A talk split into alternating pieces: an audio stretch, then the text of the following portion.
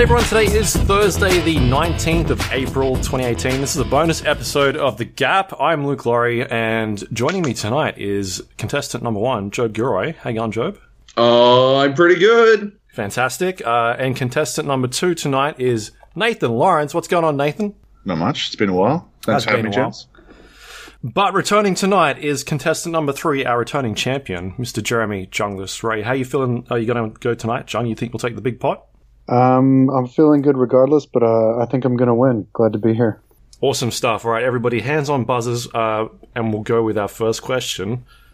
The first person shooter video game Doom Buzz. was yes, Jord. Um, made by id Software. Incorrect. What is id Software? Incorrect. uh, Joab is Jord is out of the question. I'll finish repeating this. Um, uh, the first person shooter video game Doom was first released in what year? Who cares? It's too late. 1991. this is terrible.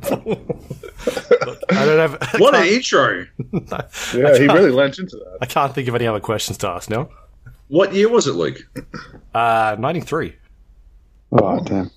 Well, I guess you win, John, because you know. Because you said What? an. As the only answer, it was the closest answer. Fantastic. By pri- by the Price is Right rules, you. Yeah. Yeah. Um, do you want to know what you won? Yeah, please do. Five hours of podcast talking about Oh. God of War tonight. Excellent. What about an end to this bit? Who? What do we have to do to win an end to this bit? let it die. 1993. Uh, Uh, all right, let's just jump into it. So, God of War, um, it comes out tomorrow, I guess, in, in a couple hours. Um, Yep. we briefly talked about it last week um, when we could, you know, talk about just our thoughts on the actual game. We didn't really go into any spoiler specific stuff, so that's what this podcast is going to be for. So if you haven't actually played the game, uh, I'd recommend maybe holding off on this. Maybe we'll talk about our initial thoughts really quickly. Do we want to do that and then talk about spoilers and we'll go from there? Does that sound like a good Well- idea? Yeah, that sounds good. Hang on. So that people who downloaded this spoiler cast get something out of it? Is that the idea? Yeah. Okay. At least they've got something. That seems weird. It's a spoiler. They'll be angry. It'll be like Heath be like, "Oh, 25 meg of fucking PUBG again." Oh my god, another 25 meg fucking podcast download. Ah, Yeah. every week they are. Ours is 100 meg, so And this this time it's two, two a week. Ah, despicable. Um, we can do it really quickly. Did everybody here like it? yes. yes. Yeah, I think um, I had more problems with it than Joab did because Joab super duper loved it and said it was even better than God of War 2, and I don't agree with that, but I, I did love it. Yeah. Okay. Fair enough. All right. Luke? So it's yes. Did you? Yeah. Of course. Fantastic. Cool. Um. All right. Well, Cool, there's our our criticism right there. We'll talk about uh, spoiler stuff now, I guess. So if you haven't, yeah, Good idea. if you haven't played it, um, which it is like a 40 hour game. Uh, Yeah. yeah, I suggest don't listen to this part, and when you do finish it, maybe come back and have a listen. And To be clear, so don't listen to this podcast. If you haven't played it and you don't want shit spoiled for you, don't listen to this podcast. Not this part. The whole thing. There's whole not going to be any part of it that is free of spoilers. It's all spoilers from here on out. I just want to be super clear on it.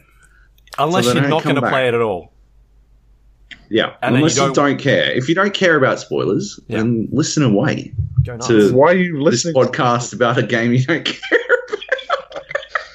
Oh god. Uh, Maybe they can Anyway. do video game trivia. Maybe. yep. 1993. 1993. Um, all right, where do we, where do we want to start with this one? Like, uh, I- Let's start with Jung. yeah, trying to shit talk. Ooh. Oh, yeah. Spoilers. Starting some shit. You want me to just list all my things? Just like Because I'll be gone for a while. It'll be Oh. like um, like there was there was a lot, but like it's it's a similar situation to The Witcher Three, where it's like there's so like I obviously loved it, and um, like you know in Game Informer I gave it like nine point six or something, but I just felt like there were certain aspects that warranted uh, more long form criticism, and um, you know that obviously we're all familiar with how that went when we posted that stuff on Kotaku and Jebby had his video and there was an internet hate mob because they were all like, "Oh, these people don't know how to play Witcher three and they hated Witcher three and it's like, no, I, I love the game. It's I just feel like there are certain aspects of it where you know I wouldn't put it in a review. Like maybe I'd devote one or two sentences to it in a review, but elsewhere I would, you know, you could write several pages about. when Um, you love it, when you love something enough, you want it to be improved. You want it to get better. And so, yeah, and it's it's all just furthering the conversation about video games. Like criticism. yeah, like your stuff about The Witcher 3's combat system being one foot in the uh, the sort of Arkham camp and one foot in the Dark Souls camp. Um, that that's the type of criticism that just like furthers thought Yeah. on on games. So like, there's an opportunity for that here as well. And um, I'm not sure if you got like, there's some really small things and really basic things I didn't like about the game, like you know the camera. Um, but uh, there were some more high level things as well, which I'm not sure if you caught the article I read on Fandom about it, which is um, the the sort of type of psychological fun that it chases. Um, Oh, no. which is obviously standing on the shoulders of The Last of Us. Um, but um, I guess this this is a whole big topic, and it's it's kind of hard to like um, just just uh, talk about the one relevant piece of it without explaining all the pieces around it. But um, the like the the type of psychological fun that this game is is um, trying to trigger in its players. Um, is very different to previous God of War games. And I think by and large that's being seen as a sign of maturity and um, it's it's a more it's a better kind of fun, um, a more mature kind of fun, and it's seen as you know gaming in general is growing up. But um, I also wonder. I mean, when other franchises like, uh, say for example, Command and Conquer Four or Dawn of War Three, when they when they switch up their aesthetics or they switch up their gameplay um, as a franchise, we hold them to account for that. We're like, well, this is not, you know, if you wanted to make something else, it should have been in a different franchise. So why aren't we doing that for God of War? Like, should that not also apply to the type of psychological fun that this franchise is chasing?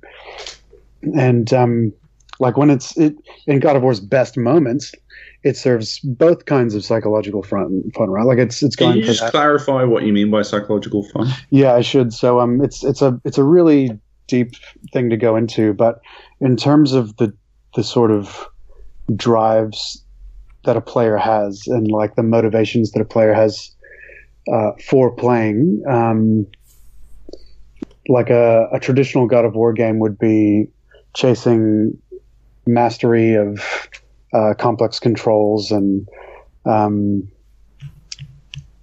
it would be uh, offering like brutality and uh, and vengeance. Um, these would be sort of motivations for the player to keep going and, and witnessing these like epic, bombastic, memorable kills against gods. Whereas um, this one is chasing a much more similar thing to The Last of Us, where um, there's a new kind of like a there's a whole bunch of different player drives. There's like 20 of them, and they they sort of sit like when you when you sit down and play a game. There's sort of uh, short-term reasons, mid middle-term reasons, and long-term reasons why you play it. The short-term reasons are like being dazzled by something like an explosion and going, "Ooh, wow!" But you know, if you see, see the same explosion several times, you're not impressed by it anymore. It's a very short-term thing. In the middle, there are the things that I'm talking about, like drives. Like you know, vengeance is a drive. Like I got hurt and I want to hurt someone else, and um, stuff like that. And then you've got more long-term things, which are uh, feeling autonomous, feeling mastery over a game. Um, those are things that come after several several hours of play of like Counter Strike or something like that. When you Uh, Sony evidently has gotten to Jung and managed to assassinate him just in time. so I guess he won't be joining us for the rest of the podcast. Uh, that's a shame. Yeah. sorry, where Oh, did I he's go? back. Hang on. uh, you cut out uh, basically at the the mastery. You were explaining how mastery is a drive. Okay, cool. Um, I mentioned it twice. I'm trying to think of. Did I did I talk about the short term, middle term, and long term? Did you hear that? Yeah, yeah. So you're talking about the long term. You were explaining your. Yeah. Okay. Yeah. So the long term would be like displaying mastery over a game, feeling mastery like after several several hours. So the, it's mainly the middle stuff that I'm talking about, and like in the Yeah. middle, it's the the drives that in the middle they get you from the short term stuff to the long term stuff. That's the goal of these drives. And there's like 20 of them that we've you know it's it's a field that's not super duper researched. Yeah. Um, but we've you know people have identified like 20 of these and um, one of them, which is sort of a newer one that game designers are just starting to explore, and which The Last of Us did a really good job with, is this one called Tend and Befriend, um, which is um, the drive to protect someone you love. And um, the there was a talk at GDC about this, which um, was suggesting that it goes a lot deeper than just being a, a sort of middle term driving game design, and that it actually goes um, as deep as fight or flight, like that sort of reaction of hyper arousal when we are experiencing fearful stress, uh, and we have a fight or flight response.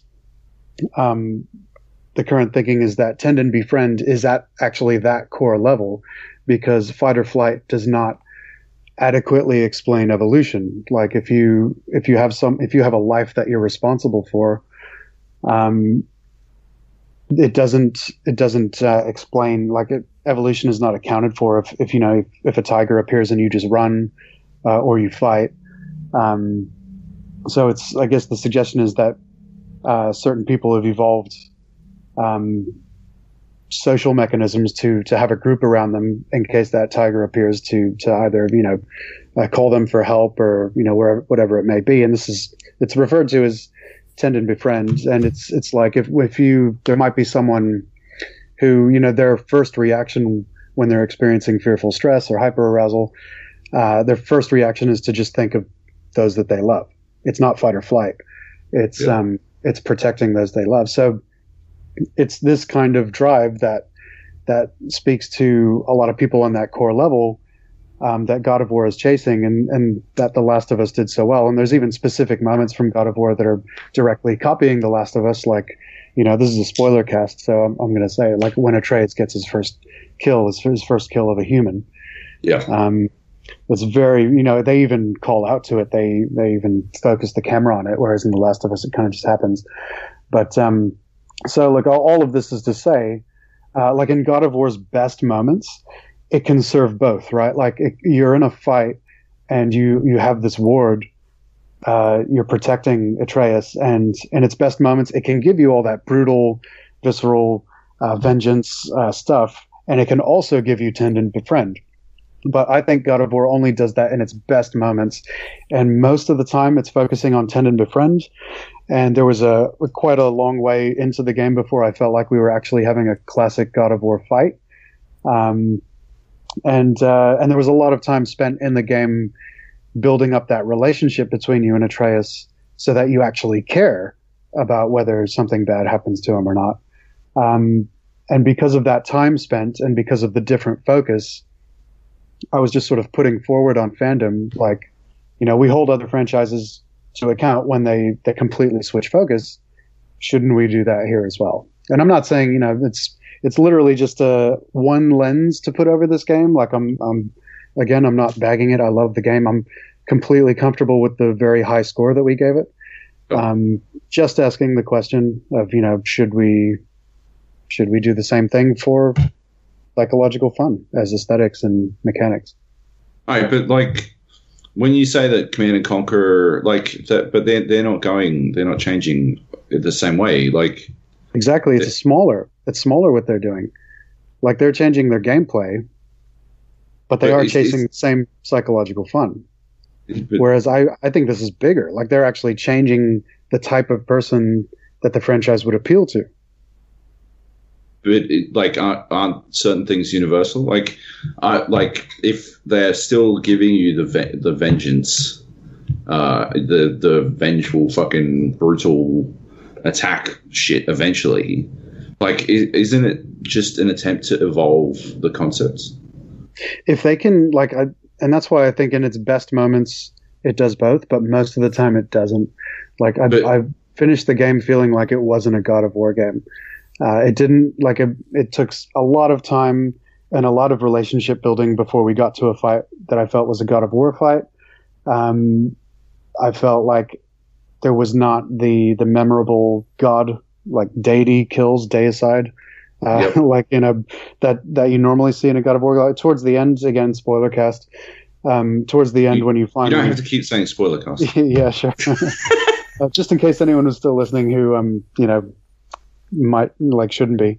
I've Um, had four warnings. They're- they're yeah. fine. um, so when you finally kill Baldur at the end of the game, I, I was like, I was finally, I was getting giddy at that stage because I'm like, we're finally going to see Kratos kill a god. He's been Yeah. waiting for. I mean, yeah, he's he's killed like some minor, in minor gods in minor ways before that.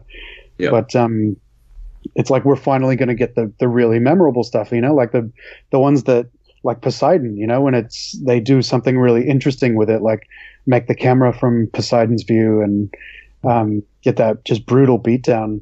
I was like, oh, we're finally going to get that. It's the end of the game at this point. So I, d- I don't really feel like it delivered on the God of War promise. I felt like um, it mostly focused on tend and befriend, and um, there was a little bit of that in the open world. Like obviously, when you when you stretch things out to an open world, other things uh, fall by the wayside a little bit. And my my what I'm referring to there is the mini bosses. Like basically every mini boss in this game was a troll or an ogre, and um, Or a Valkyrie. or a Valkyrie. Yep. Uh, and with the trolls and the ogres all have the same kill animation. Yep. Um, so you know that's I guess a little bit the sacrifice that you make for moving to an open world. Um, but yeah, no, I don't. I don't think it did both. I think it did. I think it did its new focus more than its old focus. So, so John, do you do you think this game has got a War Four? Yeah, I do. Yeah, But it's not I, a God I of War game. disagree with that because I, I I think it's like it's called God of War. I think it's they've they've reinvented the the franchise. It's not supposed to be like a, a continuation of what they've done before, apart from the story. I'd be okay with that, except it's this literally the same Kratos, and it's it is the story continued. I know, but they haven't. I I feel like they're trying to do it again. Like, like it's sort of what um, uh, Square did with Tomb Raider. Same sort of thing. Like they've they've called it Tomb Raider. They've rebooted it. They've reimagined it. It's. I feel like this is the same sort of thing. It's. It's not God of War four. This is God of War. They've they've rebooted the the series again. For so- like new mechanics and different ways of telling the story. I think I what feel John's like- saying is that like this is not a reboot though. This is this is But I still technically a continuation of the narrative of God of War, like Yes. the same narrative. Yeah, but the narrative is the same. But I think the the actual fundamental gameplay stuff is is why they've called it God of War because they're they're trying to reinvent it or reimagine like this series again. I see that. Um, I mean, I honestly, I think it's just they wanted to do something different. They have the God of War name, um, but maybe they should have not called it God of War if that's what they wanted to do, you know, or maybe they should have made it like uh, a proper reboot. But what it looks like to me is they've they've left enough time in the storyline. Like this is it's a direct continuation of the story many many years later and they've left a large enough window in between for telling the story of how Kratos got there like maybe he passed through Egypt and like after we've done a trilogy in Norse mythology or whatever we're going to see uh, Kratos killing Isis and Anubis and everyone else um but yeah I don't know it's it's you have a franchise name and it means something and um when people buy a God of War game, they have certain things that they expect.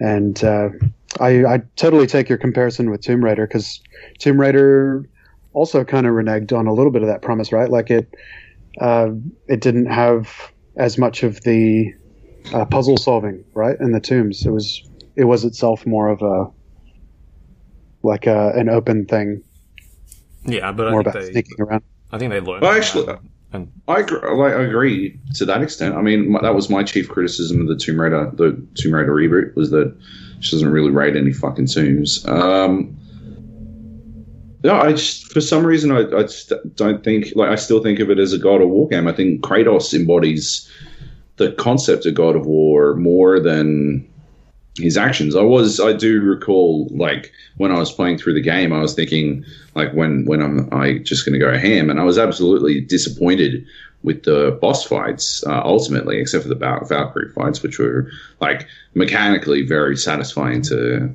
to like complete.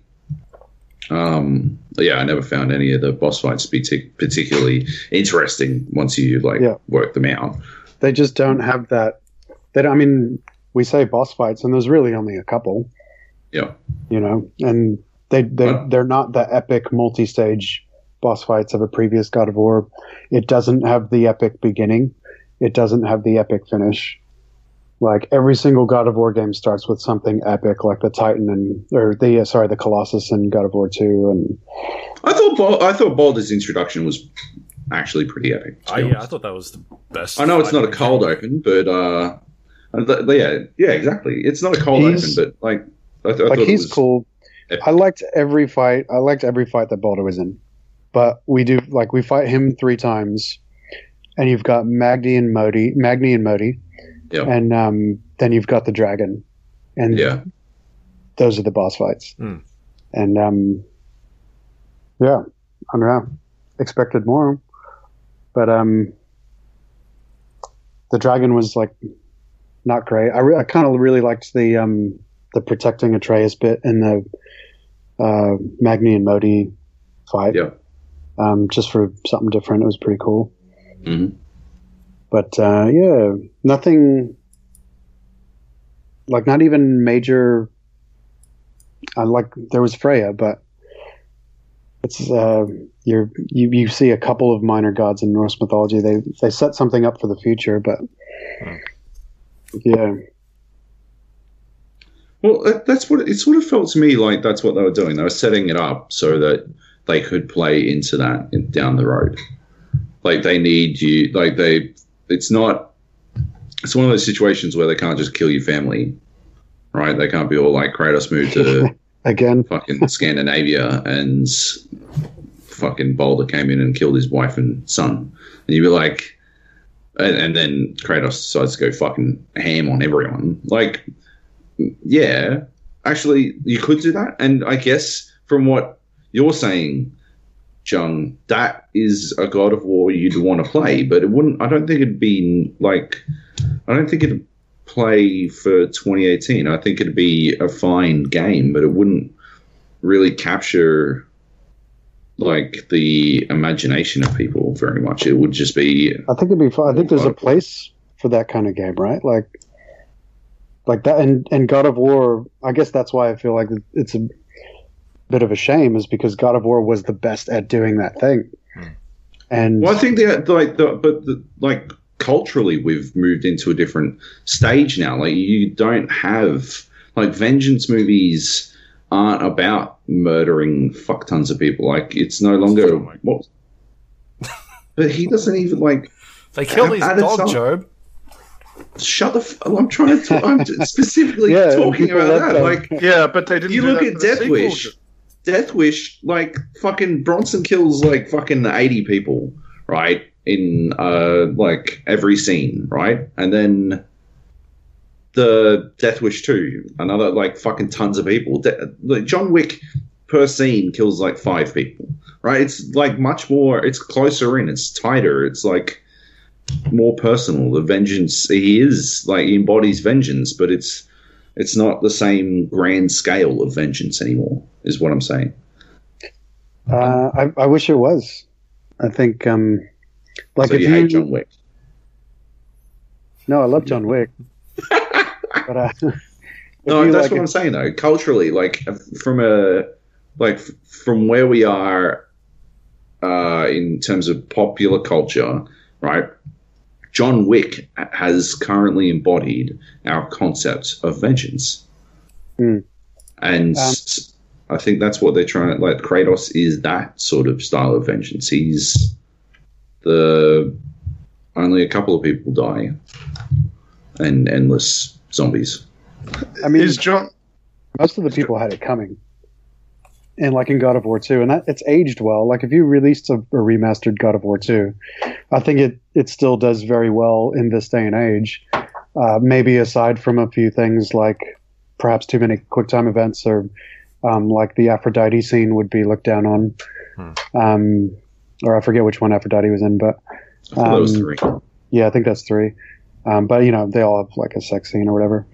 Yeah. But um, like maybe that stuff, I'm I'm fine actually with that stuff not being in it. But it's just like I I take your point about the time being different, but part of part of moving into this new cultural time, right, and and this new era in which in which gaming is for everyone, and we're making games that appeal to a, a broad range of people.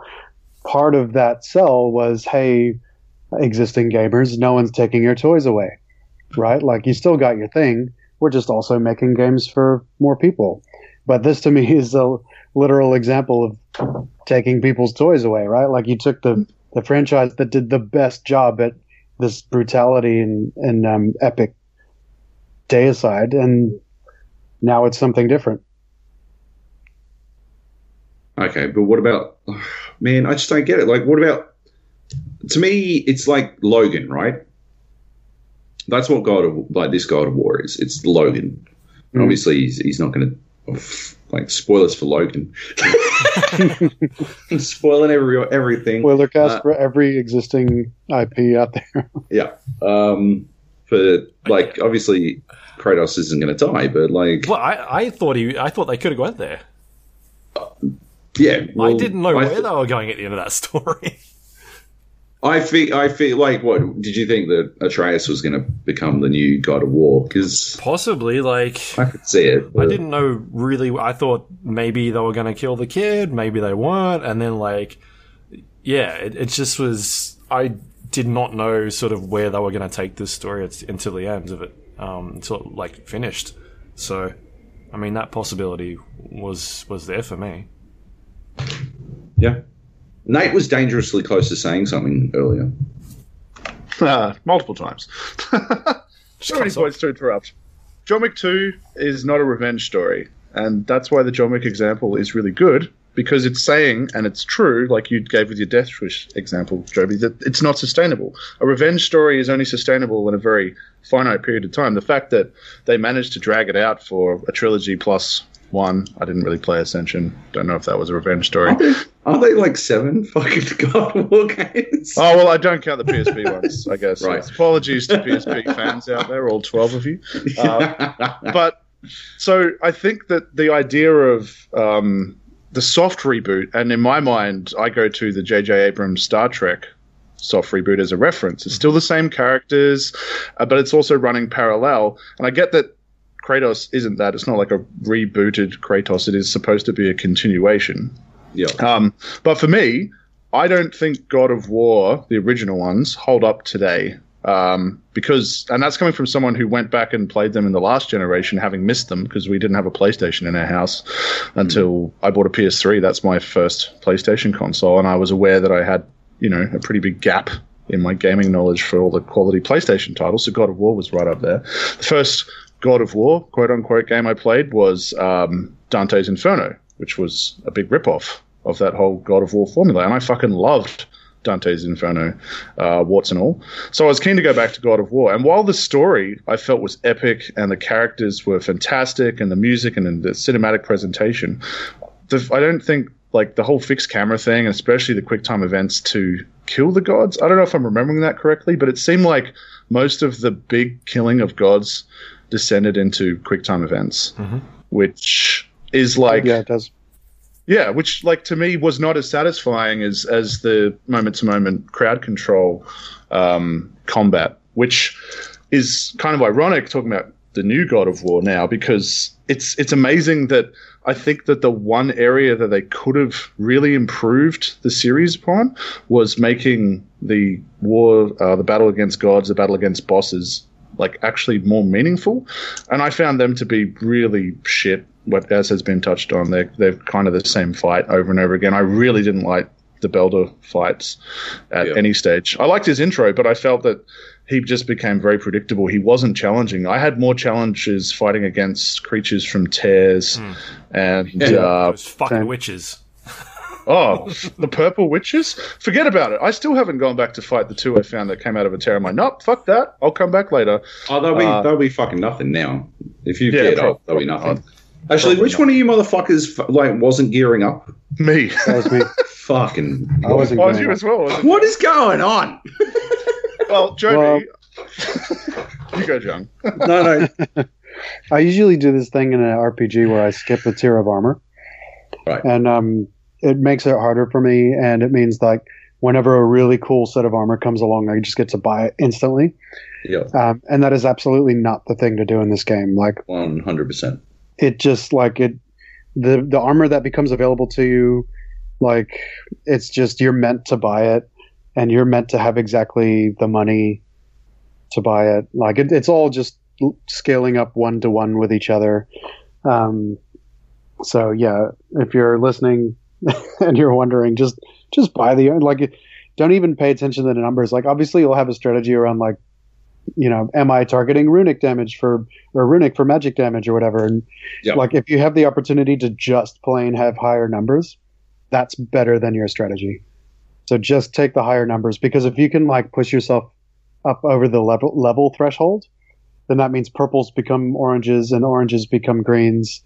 And that's a massive, massive. It's it's a bigger difference than any theory crafting you could have done, because like purples will just poise through everything and keep attacking, and their their uh, stun bar will just like go back down to zero instantly.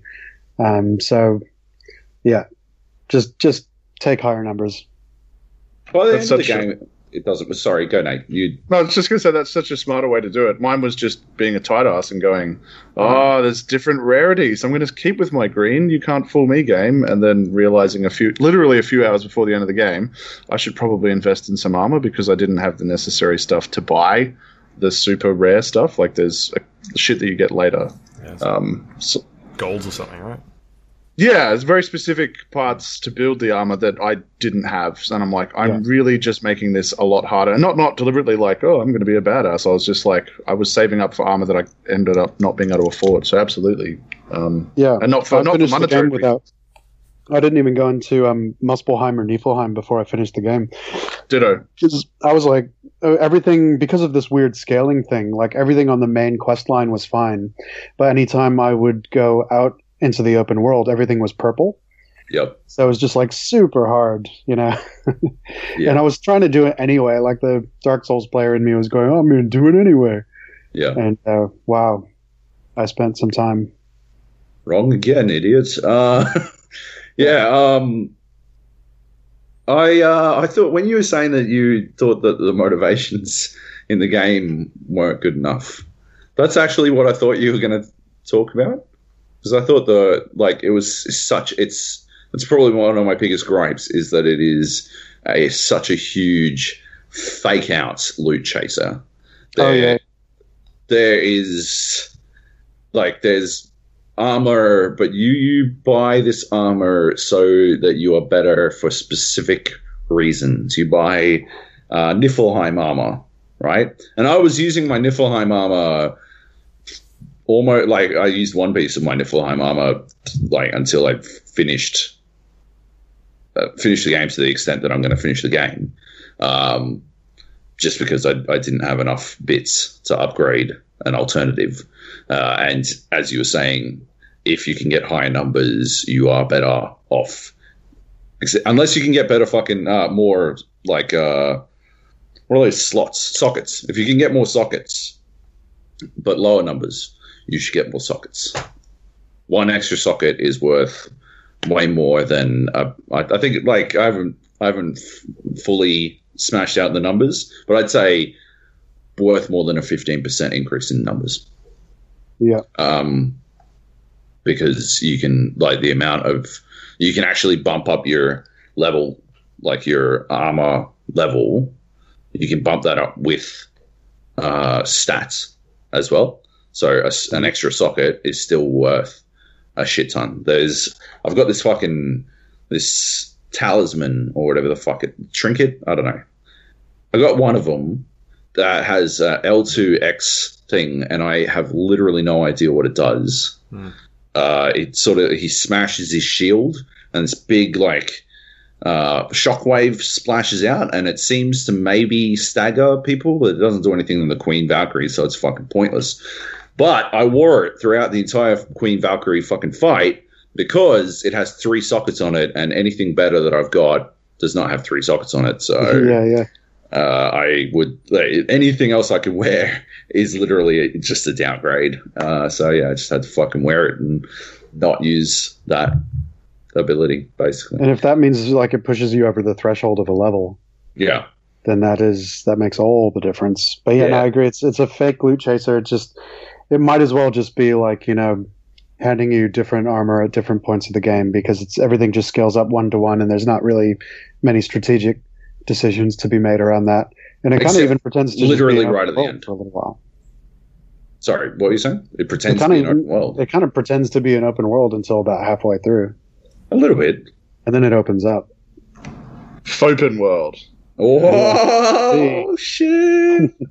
Coined. Um, yeah, like uh, by the end, I think you do make meaningful choices about what gear you are going to wear, but it only actually affects Muspelheim or Niflheim, so it doesn't matter. Uh, you can beat the Valk Queen using a hodgepodge of whatever the fuck you've got to get. Uh, you've got available.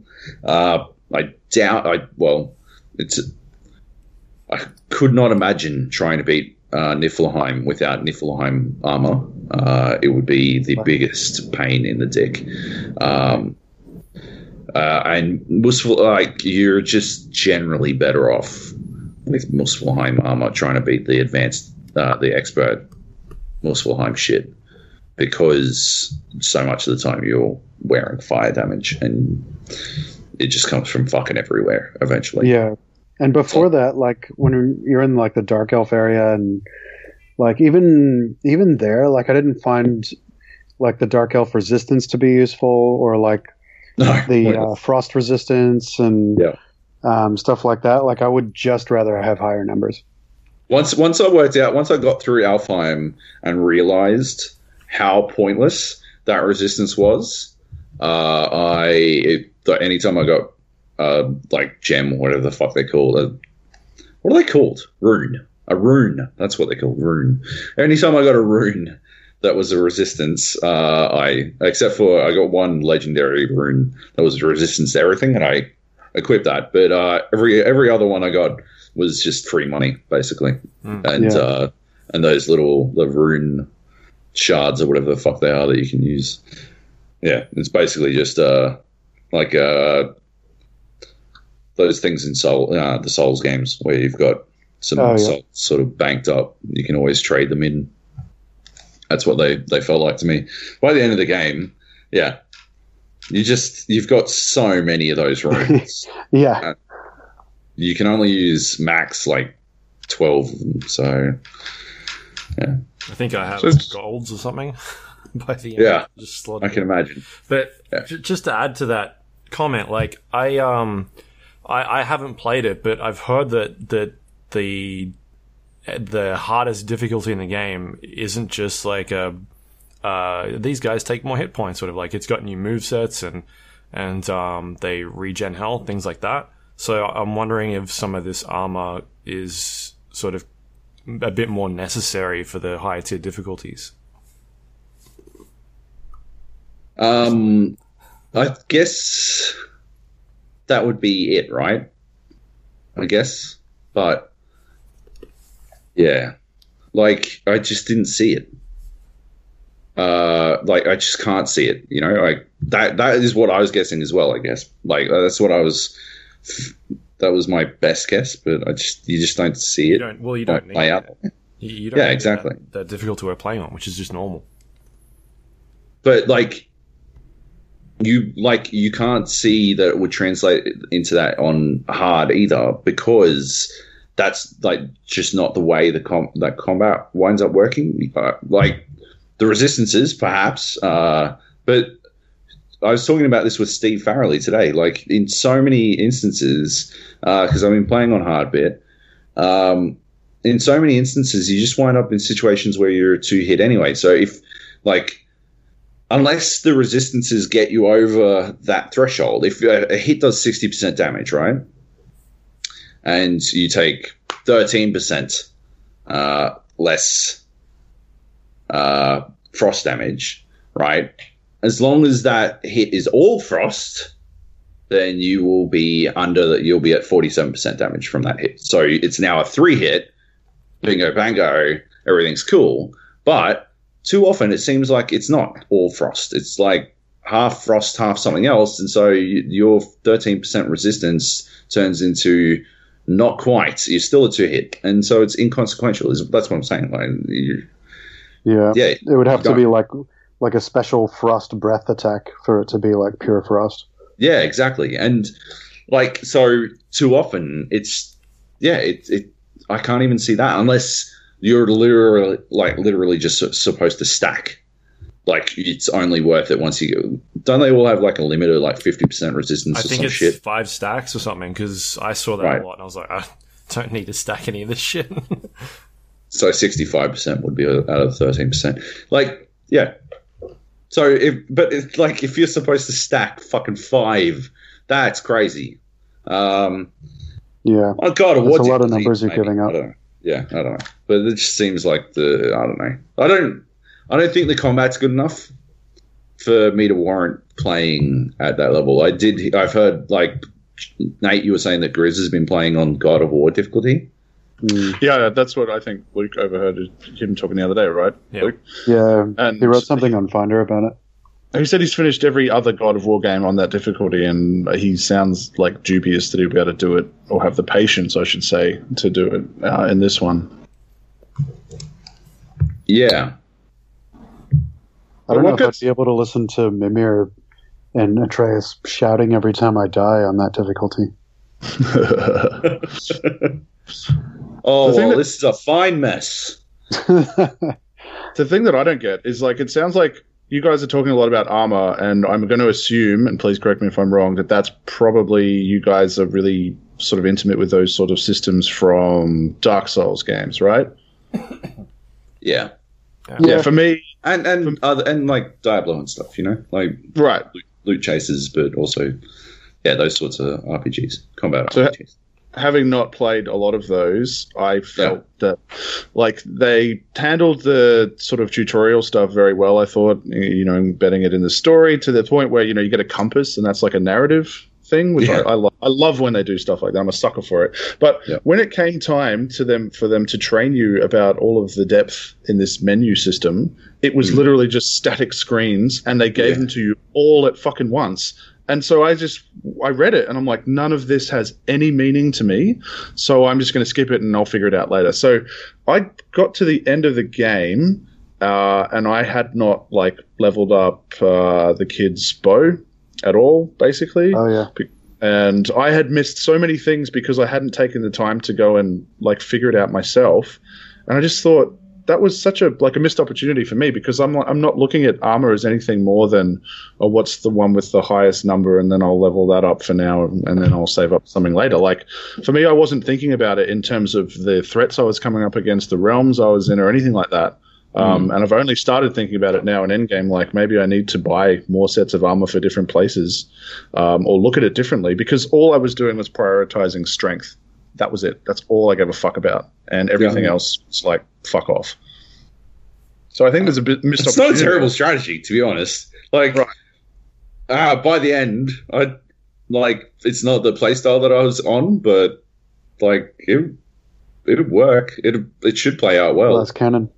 Yeah, um, Yeah, except for the one hits and the two hits, then you really can't make a mistake. And and the one enemies As long as you can make a, as long as you can make a one hit, a two hit, you're generally okay because you sh- can kill almost everything except for like particularly meaty bosses. You can kill almost everything fast enough that it doesn't matter. And it Right. gives you like a little buffer where like if you get hit and go down to like thirty percent health, you've got a chance to do your Spartan Rage and do a bit of healing. Yeah, Yeah, that's true. I found that I've only just bought my second resurrection stone of the game, and the first one I didn't even buy. I was given it, Yeah. um, and I I only didn't used it. use a resurrection stone. Yeah, right. Hey? Well, what I didn't use them ever? ever. I used Did you beat the Valk the Valkyries? I never bought one. Did you I, beat uh, all the Valkyries? No, I, bi- I killed three Valkyries so far. Saying Come get- back to me when you've killed them all. I am just staggered by this. I Oh, When you my use a, strategy, my fucking strategy revolves around a resurrection Really? stone. yeah, So, I like- get the rage one. they're, they're consumed, right? Like you don't keep them, like you, they just disappear, right? well, if you if you die after you've used one, when you go back to your checkpoint, you've got it again. So So you don't have to keep buying it. Not if you die outright. No, you go back to a, a previous save game. So like it's checkpointed as a save game. It's not like You, Dark you Souls. got to hit square. You've got to hit square to use it, so you can choose. To Yeah, you gotta pop it. You just respawn. Yeah. So if if I like if I was running into uh, like three of the Valk fights and they popped me early with one of their bullshit attacks, um, I just I just wouldn't fucking revive. I'd just start over. Um, but yeah, like you go the rage one because especially Valk Queen, she was like I don't know, she was three hitting me a couple of times. Uh, I did some rejigging and got her to something reasonable. But um, yeah, you go in and yeah, you go the rage one. You go in with full fucking rage as it is. As soon as you get low, you pop your rage. Uh, you build up a bit more, enough, at least like a quarter. So you've got two hits in you left. Uh, she gets you down. You pop the thing. You pop rage as soon as you can and then you jump on her again, get back up to a quarter. The good thing is that it like the whole time you're still doing rage damage, so like yeah, it's working out pretty well for you. But uh, yeah, I don't think I could have beaten the Valk Queen without a fucking Resurrection Stone, which is uh, I don't know a, a sad. Sad summary of uh, whether or not I'm good enough at this game, but I, I think like but I think there is a particular problem with the Valk Queen's combat that Yeah. was like fucking me. So, yeah. Uh, Luke, you played the Valk Queen? Am I the only one who's finished the Valkyries? Yeah, no, I didn't do them all. Uh, I'm, I'm gonna explain it. I'm gonna explain it really quick because uh, it's. Uh, I was like super high on this game. I was like fucking maybe one of the best games of the generation, and then uh, Jung started talking to me, uh, I got like- in his ear. poisoning, poisoning my thoughts, and I'm like, spell thy name here. yeah, maybe it's not that You great. And then, uh, Dark Souls into your ear, and then you were Yeah. uh, and then I, I was like, I got up to this Valkyrie, and I'm like, fuck, this game has major fucking issues. Uh, and there are major issues that you really don't actually see because most of the time you don't take fights that you shouldn't. And the Valkyrie was is is technically a fight that I shouldn't be taking. I believe that the correct way to take on the Valkyrie is to kill her after you have beaten Niflheim and Muspelheim, because I think that that is the only way that you're you're supposed to get the stuff, the like uh, resources that you require to level up the uh, gear that you have to uh, beat like to beat her because I flat out could not upgrade. Like uh, like I said, I beat beat her with a piece of Niflheim equipment still equipped because I flat out could not find what I required to upgrade other items to a point where it would be like worth swapping. Uh, and so yeah, I had like a, a, a Valkyrie resistance rune equipped uh, that I de-equipped when I realized that five percent wasn't making a, a meaningful difference to my lifespan. Uh, but yeah, like most of the time, you just don't take fights. Like if if I open up a rift and four fucking purple dudes walk out of it, Yeah. I am leaving. I'm just going to walk away. It's fine. Don't worry about it. We'll just we'll come back another day, right? That's how the game approaches it. But if you were to try to take, like, there are a number of times being the fucking, like, oh, I'm a Dark Souls player, I can beat this, right? I would be like, fucking, come on, purple dudes, let's see what happens. And, uh, like, most of the time, you don't, like, you don't notice it. But the game has real problems with tracking. And, Yeah. it's it's a massive problem uh, in the Valkyrie Queen fight, but it does become a, a problem uh, if you come up against, in particular, the purple dudes uh, from the Elf like purple dark elves. Yeah. Oh yeah. If you have to fight purple dark elves, you'll notice the terrible tracking real quick because uh, it seems like anytime uh, enemy leaves the ground, uh, the camera stops tracking them. Yep, that's what I've experienced as well.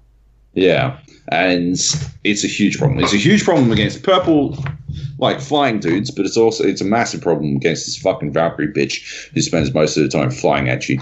Um, yeah, you and, and it means that you have to manage the camera, uh, which is a huge problem if you spent 38 hours not managing the camera that much because it's trained you to not need to all that much. Uh, but it's exacerbated by the fact that it has a lock on that is just fucking Yeah. awful. That's what I was going to say as well. The lock on when there's multiple enemies. Oh my god. You are li- literally just fucking. You're neutering yourself. You may as well just fucking, just sit on a fucking spike. It's terrible. It's infuriating. Um, like if you've got like an enemy at your two o'clock that you were trying to target, and then he's like right next to you, and there's another enemy at your twelve o'clock, but he's like twenty paces away. Yeah. And for some reason, the game decided to lock onto the twelve o'clock, and you're swinging, but you're like missing the guy at the two o'clock, but he's right next to you. It's yeah, it's super frustrating, and you're like, I didn't even tell the game to target that other one. Oh, has it got auto targeting then? uh, you can you can lock onto targets. You can like Manually, yeah. I didn't realize it was doing it automatically though. I didn't really have any problems with that. I'm pretty sure there were a couple of times when it just like locked onto something Right. which was far away, and I had I didn't tell it to do it, and I was like, why the hell am I so like I was trying to press the attack button, and I wanted to attack the person right next to me, and it was just swinging it at the air in this other direction, and like, what the hell is going on? And you try to like fight it, and it's it's not listening to you. You know, you're like trying to fight the lock on. Yeah, it should override. Um, I think the thing that uh, bad about the camera as well is because they're trying to do that cinematic trade off. Having talked to God of War fanboys who were literally worried about the lack of a fixed camera, which just Mm. does my head in because fixed Awesome. cameras are aids. awful. Um, yeah, yeah, I, I was just like the problem is that they've to kind of compensate for that. They've they've brought it in so close to your shoulder that they've had Yeah. to create new systems to deal with the hampering of the of the view. So that's why they've got Atreus and the head going behind you to the left of you, but they've also got the UI indicators Yeah. color coded to show Yeah. it. Because like if you're thinking of the comparison in my mind being like an Arkham game, that camera is far enough back that you only really need the indicators for people throwing stuff yeah, and then you don't mind it that much because it's so it doesn't happen much but you feel like you're in charge and if you get hit you feel like you deserve to get hit whereas in this game it's sort of like when you're coming up against those fucking enemies with the the flaming legs and they Oh, just yeah. do the the speed attacks at you like there's no Oh. way you can do anything. If they're behind you um, and the, you can't turn the camera around in time i guess you could with the what d-pad down D-pad makes it down, yeah. spin around. But like that's a really impractical button. I can't remember what the alternative was in the menus. I literally never used it outside of it telling me about it for the first time which is probably Yeah. stupid. But like it's so disorienting and it wants to keep you focused on the person in front of you. Like i just find it weird that they clearly had to design little different systems to compensate for the fact that their camera was problematic from a gameplay perspective Yeah, Yeah. totally agree with that. It's like There's- the camera forces you into tunnel vision, and there's threats all Yeah. around you. yeah There's a wulver behind you, brother. Behind you, father. there's a um, every time you heard that on on Muspelheim, there's a challenge where you have to not get hit. Uh, you have to uh, kill 20 enemies without being hit once. Hmm. And uh, Fuck that it's like the last wave or so that they introduced those little fucks. And uh, it basically, like, uh, I think like the third wave is those nightmares that are spitting shit at you. Oh, And then the fourth wave is those fucking rushing cunts. And uh, it's basically just you, like, dodge rolling spastically as fast as you can and, like, pinging. Like, so you'll d- double tap circle to dodge roll and then hammer square uh, so that Atreus can hammer whatever the fuck is nearby with Yeah. as many arrows as possible so that they all go down.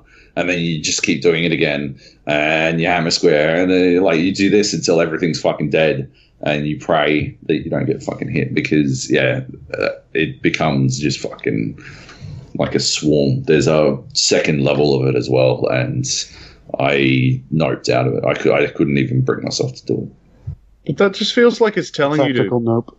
just telling Yeah. you to game these fights, right? Like the first boss fight, even that troll with the big, you know, thing on his shoulders that you fight a lot. Yeah. Um, I just seem like I tried to get in close and hit him, and then he stomps. So I'm like, okay, so it wants me to stay at range. So it's, and I just felt so cheesy, just mashing square to get his attention on the kid, and then throwing the axe at his head to return the attention. And that was the whole boss fight for me. Was just throwing shit at him and then mashing a button for them to be taken down until you know he fell over, and then I go in and finish him off. But yeah, just it just like reeked of a missed opportunity because I was really impressed for how uh, they made the combat against your average peons fucking really interesting with just the one weapon or two, I guess, if you count fists. At, as Luke knows from the other day, I'd never really used them, but like I found the axe really exciting, and I wouldn't have minded if I went through the whole game with just the axe.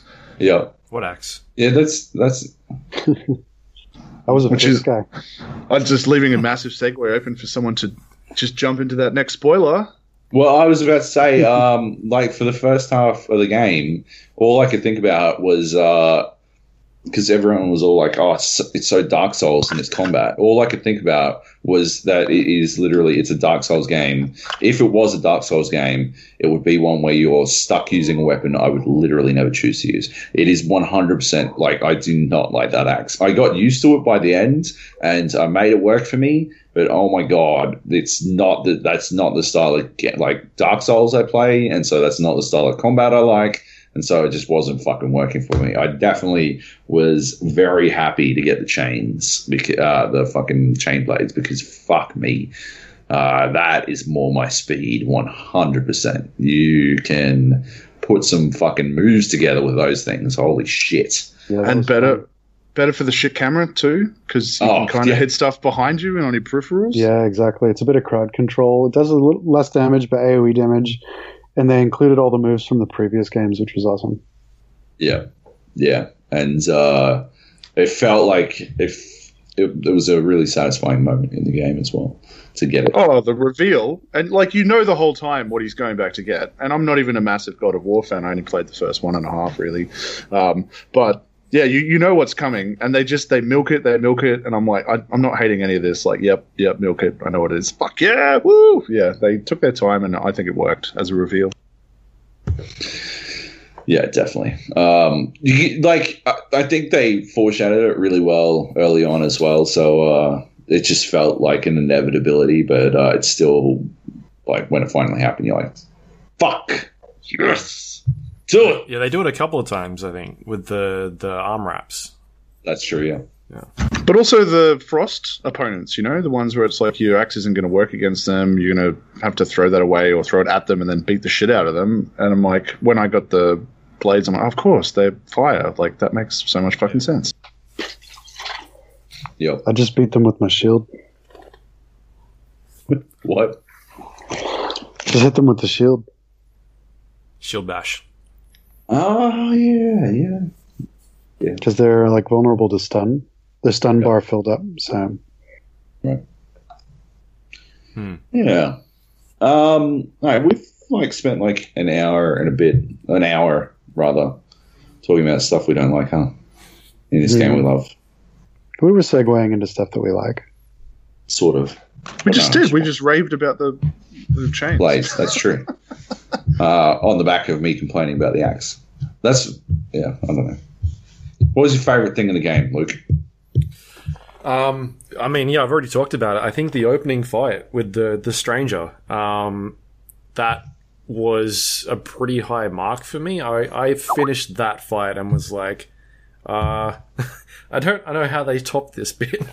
like, I don't know what happens after the next, you know, couple hours that I, I'm playing this, where I'm like, I'm thinking, all right, yeah, that that bit was better. Um, so they set a pretty high bar from that initial fight.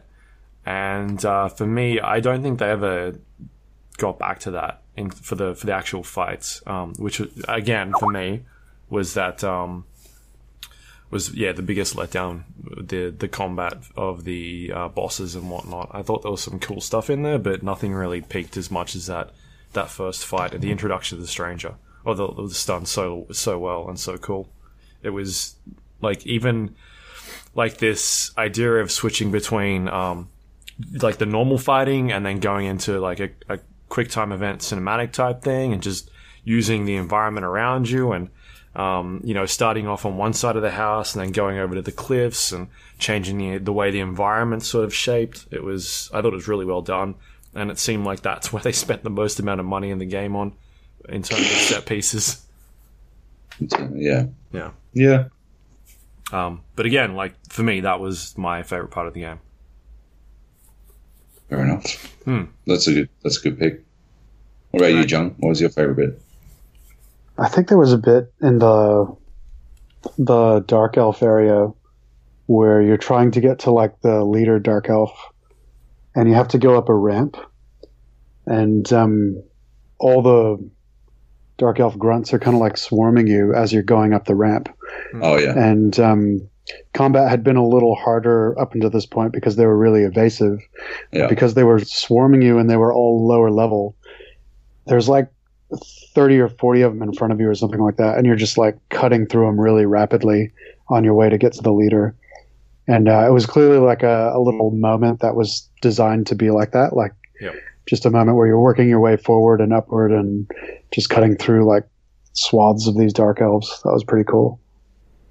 Yeah, that was uh, that was pretty memorable. Um 'cause because like I was so done with those motherfuckers as well. Like I just had enough of fighting them by that point because they were so annoying to deal with, and so yeah, Yeah. just running through and ripping through them felt fucking rad. Yeah, absolutely. I was just like throwing my axe at them. Yeah, I wouldn't wouldn't engage melee. I just like throw, throw, throw until they die. yeah, yeah, it was awesome. And what about you, Nate? What was your favorite bit? Um, gonna go more general. I like the way that they handled uh, the characters. I really enjoyed the relationship between Kratos and his son, even though I expected it to piss me off. Yeah, Um, I like the little, like the stuff at the beginning, especially where uh, Kratos, you know, his son would be upset about something, and you see him reach to support him or pat him on the back, and then he takes his hand back. Like that whole like exploration of kind of, I guess, male vulnerability or intimacy or whatever you want to say. I thought was really good for someone who, and I think it played out really well. The whole idea of him trying to protect his son from his secrets. Um, but I, I guess, look, if I had to say a specific thing, it would be his uh, Drax the Destroyer stories. They were fucking phenomenal. And they were like, normally I'm a person who skips through shit, like boring shit. Um, and I had, I don't know if it was a bug or if it was just, I don't know if you guys encountered it, but my stories in the boats tended to start when I was basically about to get off the fucking boat. So I, it, I knew that I enjoyed Yeah, I the had the stories. same thing. Yeah, right. How, but like you'd be paddling for like a minute, nothing. I'm like, okay, they mustn't be telling a story. You get ten seconds close to shore, and they'd be like, "Yep, we're going to tell a story now." I'm like, oh fuck. But like, I would just stop and wait and listen. Uh, because Yeah, I were did the same. And I think the one about the frog. Uh, is Frog and probably my scorpion. favorite. Frog and the scorpion. oh no! Wait, what was the one with the the creature in the well? um, Were they Is that frogs or one was where- something else? I don't remember. Is that the one where um, Atreus like spoils it, or is it the one where he like is like there is a creature in a well and it decides it wants to be somewhere or something like that? Is No, it no, like no. the- It was the one where he can't tell a story. It was one of the really early ones where he's like, there was a Oh, father. that was the tortoise and the hare, wasn't it? No, no, no, no. That was, I think that was the first one, but one of the earlier ones. And it's cool because it kind of pays off later when he actually tells a great story. And his Yeah. son's like, oh, it's actually a great story. But he tells this story that's not really a story because the plot of it goes there's two creatures, one of them wants to get in the well, um, and then they don't. yeah, And like they leave, and his son's like, "That's not a story. If one of them got in the well, that would be a story." He's like, "Well, then they would die." He's like, "Yeah, but that would be more of a story."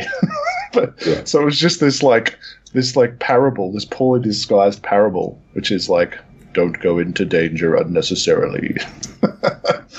yeah. There was another one he does where he's like, oh man, I can't remember for the life of me, but basically he tells like half of it and Atreus butts in. Is like, why didn't he just do that? Why doesn't the the such and such just do this? And Kratos is like, that is what happened. And like, And- I thought that he might be a bit like he might come across as a bit one-dimensional by the end, you know, Kratos. But he was very subtly written. I think uh, it was funny. So I was playing it, Boy. and um, yeah, I am a god, boy. Katie was watching uh, Joab and I play. Um, what was that god awful A way out. And then Katie started watching me play the opening hours of God of War, and she just like turns to me at some point and goes, "Man, this is so much better writing than that fucking piece of shit you were playing." That sounds like something Katie would say.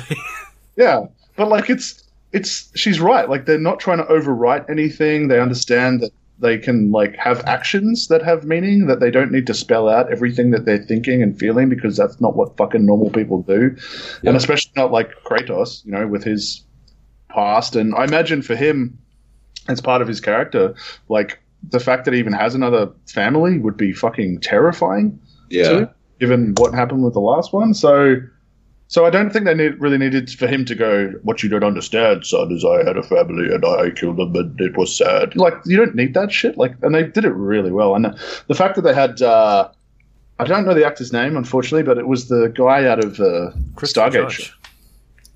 Is that who it was? Yeah, Stargate. Christopher guy? Judge. Yeah, he Yeah. played Teal'c. Perfect. Yeah, Teal. That's it. Perfect voice for Kratos. And I think Yeah. the kid as well was really good.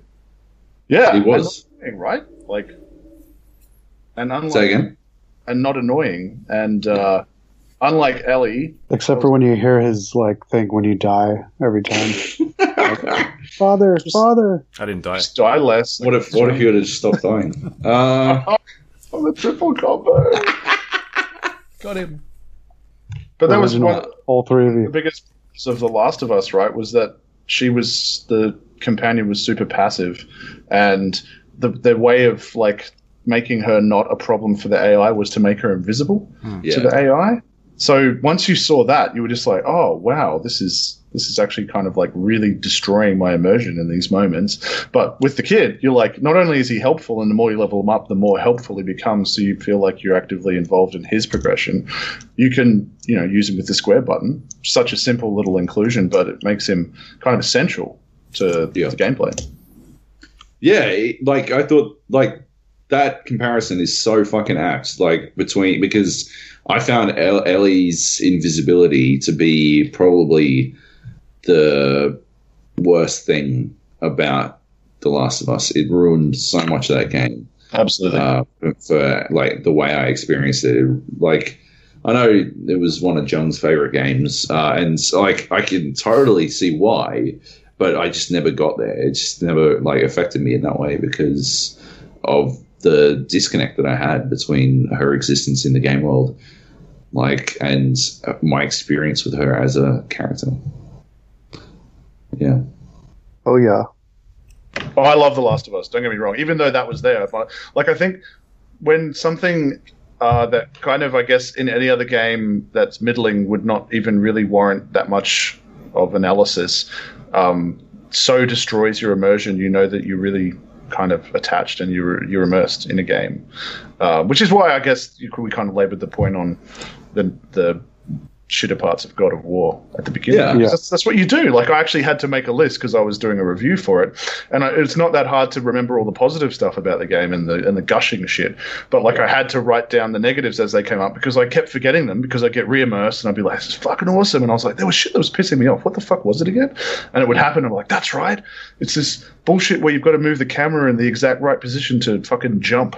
Up to the next point, like why? Anyways, yeah, stuff like that. Yeah. Um, I like. I, I love the characterization, like of, of them as as a father and son. And I this is super duper personal, but it just reminded me of a lot of myself and my dad. Uh, and I think that was probably what they were going for. You know, I, I think it's probably pretty common that uh, I, I don't think it's uncommon to have a gamer be a bookish son to a not necessarily understanding dad. You know.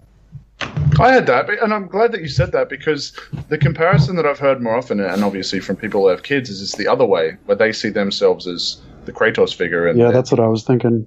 yeah. Right. Yeah. Like you Yeah, know, well- gamers have grown up and they they themselves have had marriages and they themselves have kids now and they identify with having someone to protect. Like I can totally understand that, but like, yeah, for me, I you know I don't have any fucking kids, uh, and yeah, or like, but I could 100 percent still relate to that idea of yeah, a dad who sort of just gruffly tells me to do shit. Uh, seems like a superhero, like superhero strong, and uh, might be unkillable, and like slowly over time, explains a lot, Joab. Uh, my dad, it explains a lot. my dad's the best. that, that Kratos. Your dad Um, is Kratos. Yeah, yeah, it does because uh, I'm definitely half giant. Don't worry about me. Spoiler. Whoa! Why are you so cast. short then? And Oh, also, why was she so Well- short? Right? well, you see, Sonny. Uh, Giant where it counts. what shit? Her or Joab? um, she has a cavernous vagina. That's what. I, Uh. yeah. Right. uh, we're all we're all super text here, no subtext. Um,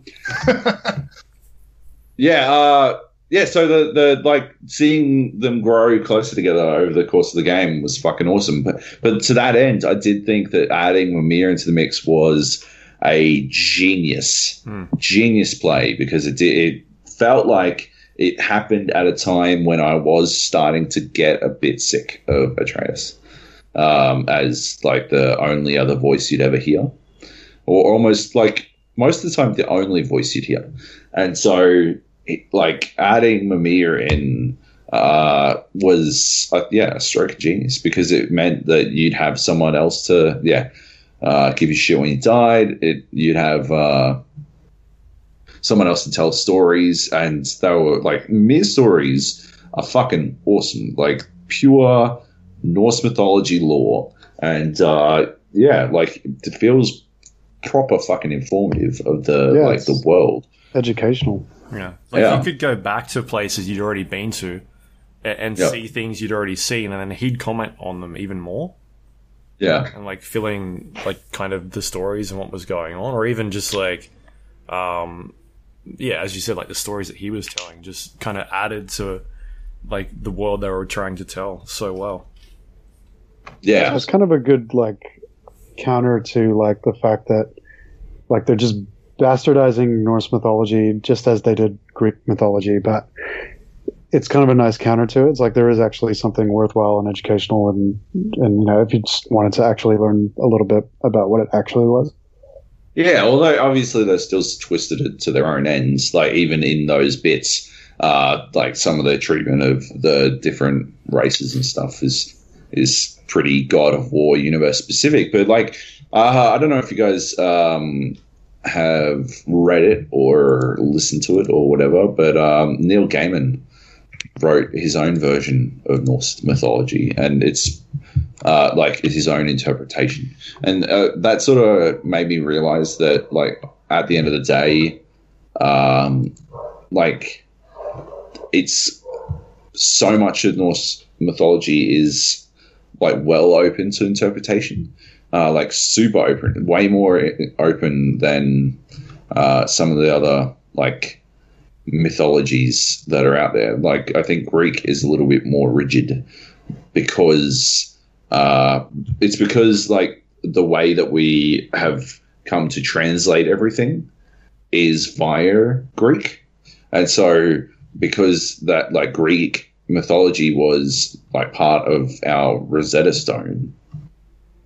Uh, it's yeah, it's a bit more uh, rigid in that sense. You know, it's a bit harder to interpret it in many, many different ways, and so it's a bit more mo- noticeable when God of War does it. But uh, Norse mythology is a little bit more separated, and so it's it's easier to sort of twist your own ways. But um, yeah, like that doesn't like there's still like certain things that are a bit set in stone, like uh, the you know Loki is half half a giant type thing, and like that's still they still play to all of that kind of stuff. Do you think it might be one of the things that's open to interpretation that they like really didn't set up Atreus as a kind of mischievous trickster? Yeah, see, I, I don't know about that because that one's pretty fucking. That one's pretty. It's a big in. deal. Yeah. Yeah, uh, but I was I've, I've been thinking about this, and uh, I've been thinking how tight, how super tight butthole it would be if uh, if they brought it all the way back around to uh, Kratos needs to kill his son eventually. That's what I think they're leading up Wow. to. Yeah, I mean, like, there I, was I reckon it's just a at end. prequel to Infinity War. It certainly Everything. does give a different appreciation of Thor, isn't it? I love that Thor's like an asshole in this universe. yeah, yeah.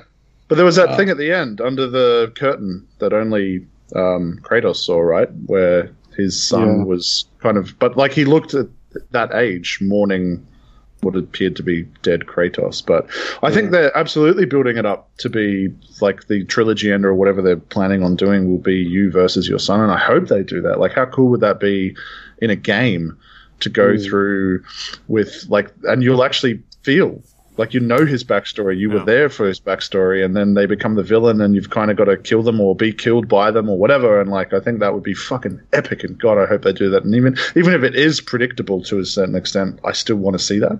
There's that whole cycle of patricide that they can't seem to escape. Yeah, yeah, and they like clearly signposted as well. Um, so yeah, I don't know. They're they're definitely playing in that direction, and yeah, I hope they get there. Uh, I think it'll be fantastic. I like, yeah, like you said, Nate. Even if we can't see it coming a little bit, Yeah, I, I don't think it'll be one of those things where you're like, oh, I saw that coming. It's shit. It's like it's it's kind of has this feeling of almost inevitability, but it would still be satisfying. I know it still it would still be an emotional experience to have to fight against this character who you've spent I don't know how many games on side with, but yeah, and they clearly don't see eye to eye either, even though they Yeah. have more of an understanding of each other by the end of the game. I still think that they're like polar opposites. Yeah, well, Yeah, I guess definitely. ideologically, as a boy, Atreus feels like he's smart enough to judge who, can- who should die and who shouldn't. Uh, who knows if, if that would change? But yeah, that would be a pretty big ideological difference. Very literal god complex. Yeah, That was one of the things I was complaining to Joab about, um, and it was only a smaller beat, um, but it was that uh, At- Atreus, I keep forgetting his name, it's kind of Loki. Loki's um, had that moment where he killed that pitiful god, and um, I thought he was fully in control, and I thought it was awesome. But then later on, they seemed to paint it as if he had like his little rage moment, where he was he kind of like blacked out, and he didn't know that he'd done it and I liked it more when he was uncontrollable. And I kind of split hairs with Joby talking about like uncontrollable rage versus blackout rage. In that, um, I think that like a a blackout rage is where you literally don't remember the next day. You wake up and you're in the cop shop with you know bloodied hands, uh, versus the one where you literally cannot stop yourself from what you're doing, but you're still present. Like uh, you're still conscious, you still know what you're doing, so you have to live with the guilt of actually being behind the wheel for that, even though you're out of control. And I I was kind of hoping that, yeah, like it's like he, the more that Kratos tries to steer his son away from what's almost like this Star Wars, you know, Darth Vader like a genetic destiny that you have to turn bad. Um, that uh, that that would become their point of tension that would play out in in the later ones. yeah, that's a really that's a really good way to look at it. I mean, But they still might be able to do that, you know. And and that same sequence was the second time you visited Hell, and that also gave me like obviously gave us the reveal about Freya being um, mother, which was cool. I hadn't seen that coming. Another one that makes so much sense, especially how she treats Mimir the first time that you encounter each other. Um, yeah, but what I liked about that, and I'm not sure that everyone will get to see it because you have to hang around for long enough, and I only encountered it because I went back to get a chest. Um, but he was sobbing. Did you guys see that? no, what? Oh wow. Okay, I so didn't see that. I was I actually waited for the whole thing to play out. You know how he's having that memory that everyone can see, which was a cool cool system again because obviously um, Atreus gets to see Kratos confronting Zeus.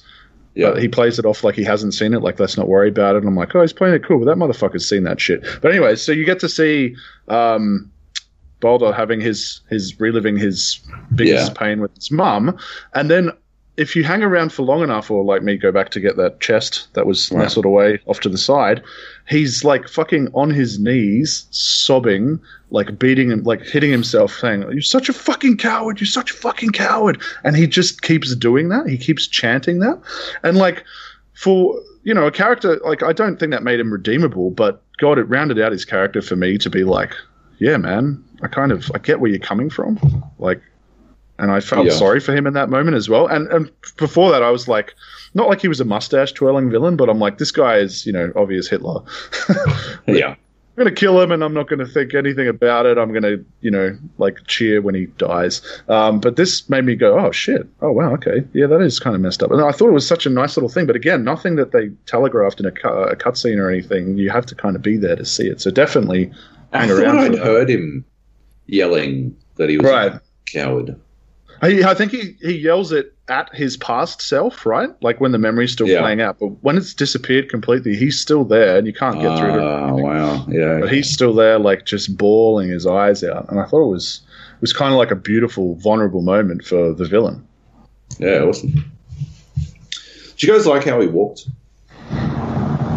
Kratos? Like, like, did you like Baldur's Gate? I'm not Uh, even nice. upset. That's amazing. so there's a feature pitch for anyone.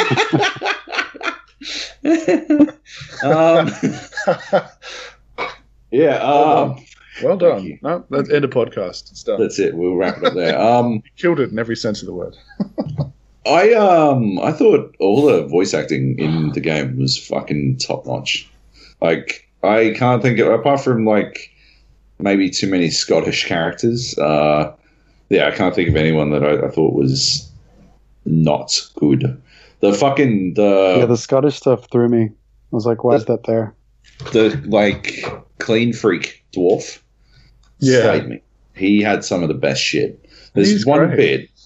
There was this one bit where um he was uh, where Atreus is going to tell him that he's a god. It's like right when he he goes off, and it was like it's my least favorite Atreus moment, and I'm like, "Fuck you, Atreus! Stop being a little cunt!" Right? But uh, he's like, basically, he, uh, he goes goes to talk to him. I can't remember his name. What what are their names? Fuck. Clean freak and Brok blue and. Sindri. Sindri, yeah, yeah. Goes just talked to fucking Sindri, and he's like, "Oh, guess what?" And Sindri turns around, and he's like, "Oh, what? Oh God!" And like picks, he's got this fucking wheel on the ground. He's like, "Did you put this in your mouth?" It's out of nowhere. like, what the fuck? ah, it was amazing. Well, I think but he's like, Oh, I was gonna You go. say, I think it's when you uh, you first meet him on like the bridge as well, and he's got his he's like animal there, um, and he won't. Oh, Brok, yeah. because there's something there, and then later on, once you like f- finish that sort of quest quest part, he's like asking. Trace is kind of asking what, what, what its name is or something. He's like, "Oh, it's none of your fucking business" or something like that. and then later on, you see him in the World Hub, and uh, he's like, "Oh, what happened to your animal?" And he's like, "I ate him." Yeah, yeah, oh god, fair enough. Um, but yeah, they both they both play really well. I thought like I thought they were. That's the thing, right? They all seem super one dimensional. These are all characters that they build out over the course of the game, which is fucking amazing. Yeah. Um, like they never like you know they're not fucking blowing like blowing me away, but th- they wind up actually developing over the course of this fucking game, and it's fascinating. I think it's they do such a good job with it. None of it is overdone. Like maybe a little bit, like they ham it up a little bit, but yeah, like it never feels like it's too far any one any one direction. They don't. None of them feel like just fucking these one note nothing characters. I think it's awesome. Um, It's also part of the end game reward I'm finding is that I'm getting more discussions with these guys, even though the game's done. They're still like filling in story details and character Yeah. stuff, which is which is great. Like for me, I'm not a, the kind of gamer to 100 percent anything, and I don't think I'll 100 percent this. There's uh, I still want to do all the side quests and some of the activities, but but like the fact that it's not just this suddenly quiet world that I'm running through to you know get shit done Yeah. it still feels like they've got story to tell, which is amazing because if you look at the statistics of people that finish games, let alone those that come close to finishing, you know, most of the side stuff, it's pretty Yeah. low. So that's a, quite an investment on their part to make a fully realized world, and they should be fucking commended for it. There is straight up, if you finish the Valk quest line, there's info about, like, pretty good info about how shit's going to go down in the next game. Really? Tell me more. Yeah.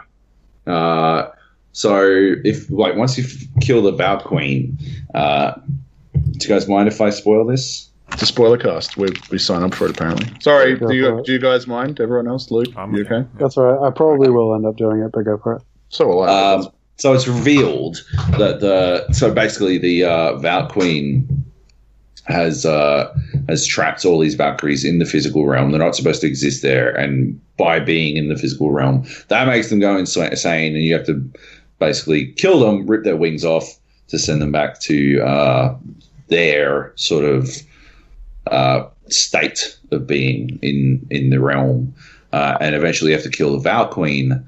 Uh, and it turns out that she wasn't always the Valk Queen; that she's only assumed the role because the Valk Queen got married to Odin. Freya. Uh, yeah, and she uh, and so once you kill the Valk Queen, Mimir's like, "Oh, I I should have told you this earlier, but um, but when you guys were in Jotunheim, uh, Freya came to see me uh, because she wanted to know where her wings were, and yeah, so should have mentioned that. yeah. Um, so yeah, it looks like you're gonna have to fight Freya. When Luke was all like, "Oh, did you go back to the hidden chamber near your house?" Uh, and what he meant was the fucking The house in your the house. bed. Yeah, No, yeah. the bed, not the the hatch. bed. Yeah, not the hatch, the the bed. But uh, when you were all like that, that's when he like I went back to the hidden chamber and I went to the fucking elevator and I was going down the elevator and Mia's like, "Oh, I should have told you this earlier." I'm like, "Oh my fucking god, what?" Uh, I thought I was gonna have to fight Freya. I thought like that was going to be the end of this fucking Valkyrie quest. It was I'm gonna I'm gonna have to fucking kill Valkyrie Freya, and that shit's gonna bone me up like six ways from Sunday. So I'm like, this is gonna be fucking amazing. But no. That So that's where you got that line, then? Like Uh, that's where you yeah. got the line about Freya. Oh, okay, that's cool. I Yeah. wonder if it only activated there, or if it was just a time thing, because that's very specific, and that's probably fucking very important for people. who Yeah. could- it's an that. interesting hidden like hidden like that hidden chamber in particular i would have gone back to it regardless uh I, like i was planning on going back to it because the first time i went there there was like junk mobs in there Hmm. Like nothing of any consequence uh it's not called a hidden chamber of odin it's just called a hidden chamber and yeah it just felt it's, sort of it's sort of empty, right? I- I don't know what it's used Yeah. for because I cleared it out as well. Yeah, the like so. Uh, yeah, I had no idea what it was for. I figured maybe once I finish the bulk, I'll I'll see something. I go back in, and yeah, she was she, she was trying to find her wings. Uh, sh so I think she's going to be a Valkyrie again, and you're like, oh, for fuck's sake! I the Valkyrie Queen was the hardest fight I've had in this fucking game. I don't know if I've got it in me, but I'm so fucking excited. And then yeah, she wasn't there, so I was a bit of a fucking bit of a ropey dope. I blame Luke. Um, because Luke said I had to go back to the hidden chamber immediately. So What was at the bed, Luke? I said go home. we can look up the fucking chat, you dick. We could. Um, did you go look at this new cinematic, Joel? Nope, he's dead. No, I didn't. He's gone again. He's gone. Yeah, sorry. Uh, I did. I saw it. Yeah, okay. So we can talk about it. Um, yeah, so once the game, the actual credits have rolled, uh, you can continue playing the game. Um, but yeah, if you go back to your house and then uh, go to the bed and press the prompt button, it's um you get an extra cinematic which fast forwards like a couple of years. It says like a few years later or something like that. Yeah. Yeah. Um, yeah, and then it uh, it seems to be a reveal for the next. I would say the sequel. Uh, yeah, one hundred percent. which will also be titled God of War. Two. Gods of War. Just What will you do of if they call it God of War Two? He's saying Well- well, was Yeah. right. Rage out. Everyone else was wrong but me. That's the answer. Um, I like Gods of War. I think that's that's a good. That's a God good of Wars. God. and then Gods, God, God Of of Wars, Wars. and Gods of Wars. Yeah, all the S options. It's not Too that easy. Oh, Gods of Thor. Gods of War. Ah, beautiful. Um, I thought that cinematic was fucking epic. Yeah. I thought it was awesome. Yeah, it was um, it was, but it like it did make me think. One of the things Nate and I talked about was how many false endings this fucking game had. The Return of the King syndrome. yeah, Th- that was the falsest ending of all time. like, I legit thought this game was over. Like one thousand percent. Like, I'm actually convinced now. I've seen the credits roll. This game's over, and then no. No, well, it's actually, like a, it's like a movie. there's stinger, an right? actual hard ending. and then you get proper credits, like yeah, you get proper black credits. credits. So, it's- yeah, Yeah. That's, that's the actual ending. yeah, but they don't tell you to go back home, did they? Right? No, they don't. No, I think I think they mentioned he mentioned something about like going back home and getting some sleep, something like that. Yeah. Um, Yeah. But it's never you don't get told to go home. The, the I only found it because yeah, I was going back to that. Uh, I was starting to do those hidden chambers, Yeah. and uh, I managed to. I, I, when I went near the door, I noticed that the um, the circle, like little circle thing, was up there, and I thought that was a bit weird because they seem to be quite far away from it. So I don't know. I just walked in. Um. Anyway, The rest is history. I feel like that's going to be something that like a lot of, a lot of people are going to see unless they read a guide for it or something like that. Because yeah, I um like none of you guys saw that, right? Nope. Nope. No, and and like I love how they try to play it off as a dream, but then why would they add three years later? And then when you come back, it says present day, and you're Yeah. like, okay, okay, so not a dream. Well, nice try. They just Or yeah, like it's it's seeing the future or whatever. Such a like ham-fisted way to try to stay in canon or whatever, continue you being allowed to play or whatever. You can't go back in the house after after that. Ah. I've tried to go back. There's no way in. Um, yeah. I also think that um, now, correct me if I'm wrong. I might be getting ahead of myself. They kind of play around a bit with time travel in the story, right? Like you've got the lost time that Kratos has uh, when he steps into the light. Yeah. Um, that obviously moves time forward, but then you've got a bit of chatter about the world serpent and how it perceives time. It might be past, it might be future.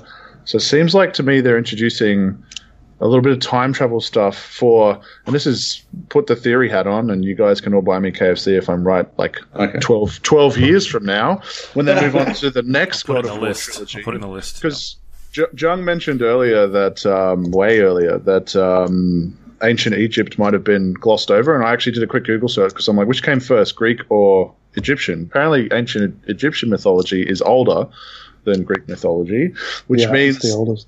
so they've kind of fucked themselves a bit almost by like starting with Greek, which how do they go back? So if they can introduce a little time travel thing, they can then take Kratos back to ancient Egypt to kick the shit out of Egyptian mythology, which I think is awesome because I would fucking love to see Kratos versus Egyptian mythology.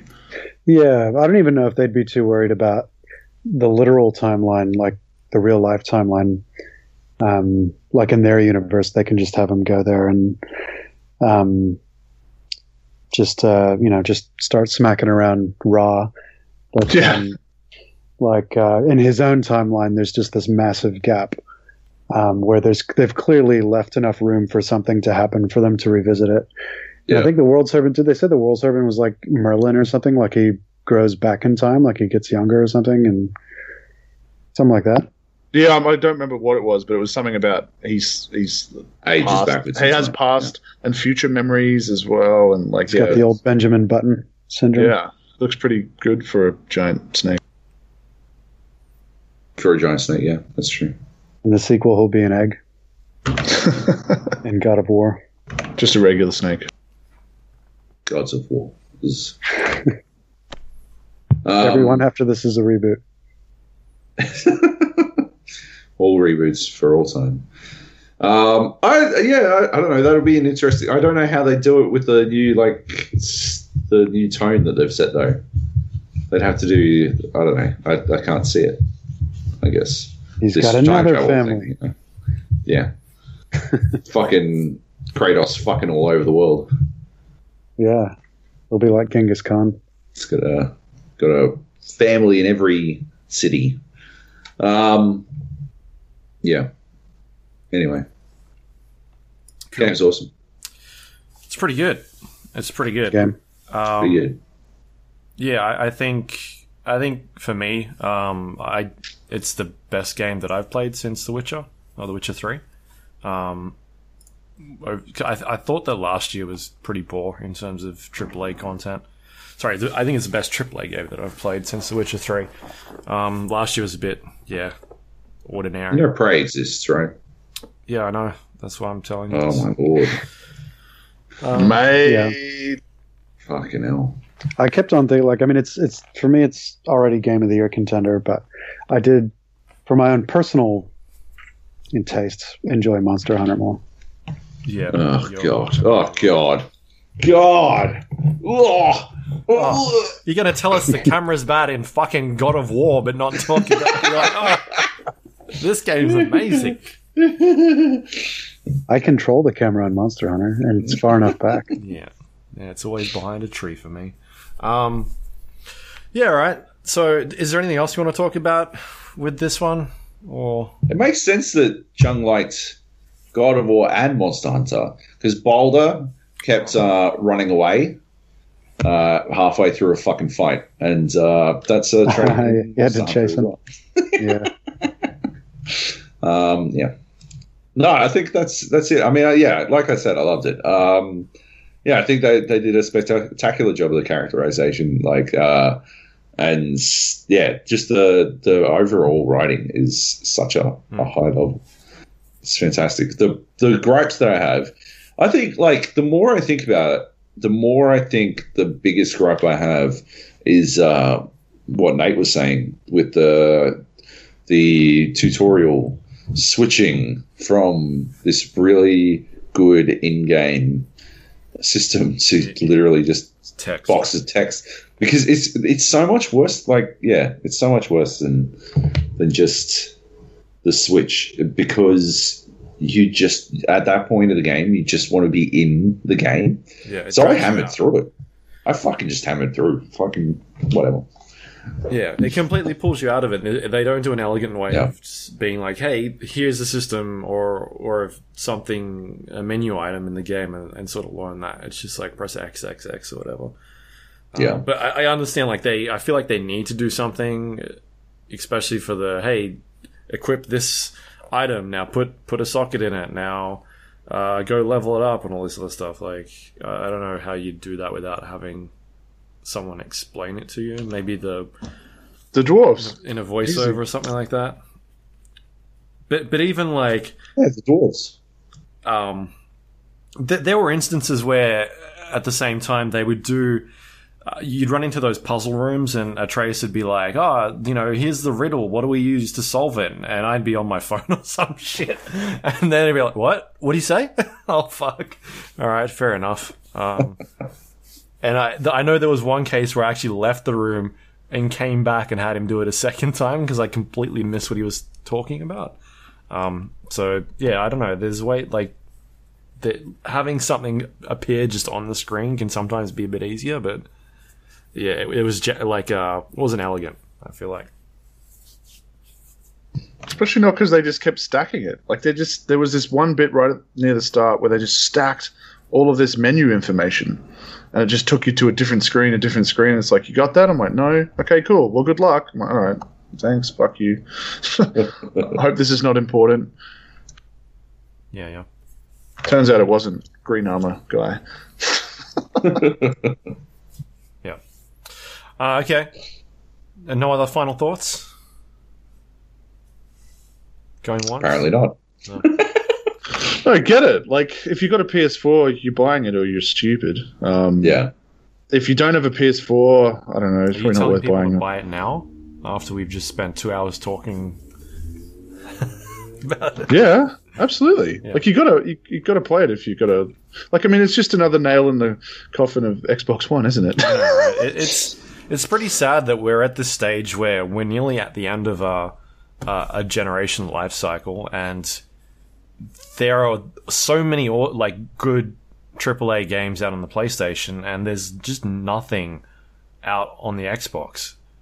Um, like there's a bunch coming out this year just from Sony, like uh, God of War, Spider Man, uh, Detroit is one that's coming out soon, um, um, and there's just yeah, it just seems so barren. Or whatever Xbox is doing, they they pushed out uh, Sea of Thieves, and that was a complete disaster. So, what are they going to bring to the table? Just to keep putting out fucking Halo games? Believe it or not, Luke, Hopefully there will be Bloodborne 2 as well. they can shit out Halo games any old day. I, I just hope that like S- Sony is putting all, all like Horizon Zero Dawn is one from last year as well. Um, but I, I feel like Xbox will look at this, and I'm hoping next generation uh, will focus more on uh, first part, first party content, or at least get Yeah. you know exclusive titles in there, not these uh, um, you know one year deal type things that they did with some of the other games they've got coming out. It's They need to buy studios. So those rumors that were happening a while back. I mean, I don't think they're going to buy EA, but um, there was rumors of them looking to buy studios. That's what they need to do. They need to buy some talented people, and I think they've. They've, there's no point in them trying to fight this generation. They've lost it. I, I like the areas like they're focusing on areas where um, Sony isn't competing. Backwards compatibility, fucking awesome. Oh, yeah. Play, play anywhere, fucking awesome. Genius. Yep. So like they've, I think that internally they're like, yeah, we concede, we've lost. Let's not try to win, um, but let's try to show that there are areas where you can like really enjoy an Xbox One, even if that means playing an Xbox game or an Xbox 360 game. So I'm fucking went back to Red Dead recently with a 4K patch. Holy shit, Yeah. I, I reinstalled it as well. looks Um, great. It does. It properly looks great.